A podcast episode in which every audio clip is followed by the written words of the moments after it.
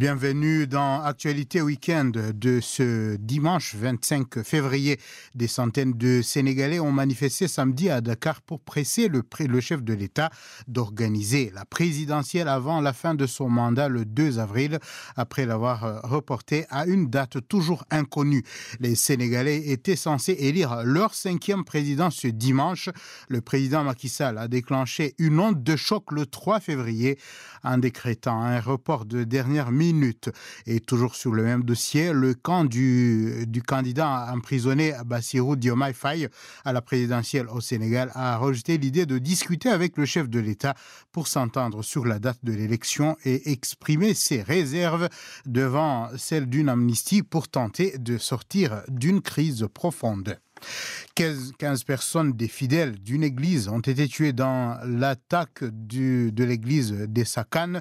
C'est dans le département de Dori, dans le nord-est du Burkina Faso, non loin de la frontière avec le Niger. C'est l'évêque du diocèse de Dori, euh, Monseigneur Laurent Dabiré, qui l'a annoncé dans un communiqué. Selon le communiqué, l'attaque est survenue alors que les fidèles assistaient à la prière du dimanche.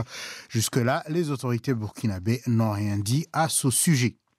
Neuf sympathisants du parti au pouvoir en Afrique du Sud ont péri dimanche matin dans l'accident d'un autocar qui les ramenait dans leur province après avoir assisté samedi au lancement de la campagne électorale de l'ANC, a-t-on appris de sources policières? Selon les autorités, 70 personnes se trouvaient à bord du car lorsque celui-ci est sorti de la route et s'est retourné près de la ville de Paul Pietensbach dans l'est de l'Afrique du Sud.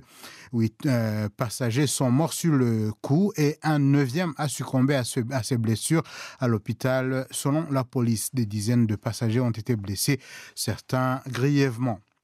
Le président ukrainien Volodymyr Zelensky a indiqué dimanche que 31 000 de ses soldats avaient été tués dans la guerre avec la Russie, donnant pour la première fois un bilan officiel des pertes militaires de l'Ukraine. 31 000 soldats ukrainiens sont morts dans cette guerre pas 300 000 ni 150 000 comme le disent Poutine et son cercle de menteurs, mais chacune de ces pertes est une grande perte pour nous, a-t-il dit lors d'une conférence de presse. C'est hier que l'Ukraine commémorait le, deuxième anniversaire de la guerre que la Russie a livrée à ce pays. Et puis un mot de sport, un mot du cyclisme. Pour terminer, c'est le Britannique euh, Joe euh, Blackmore de l'équipe Israel Premier Tech Academy qui a gagné le Tour du Rwanda, la compétition qui en est à sa dixième édition s'est achevée à la mi-journée dans la capitale rwandaise Kigali. C'est un honneur pour moi de pouvoir gagner cette compétition à l'âge de 21 ans, lâché le jeune Britannique devant la presse, le coureur africain le plus proche au classement général est l'Érythréen Yemin Dawit, qui est huitième. DW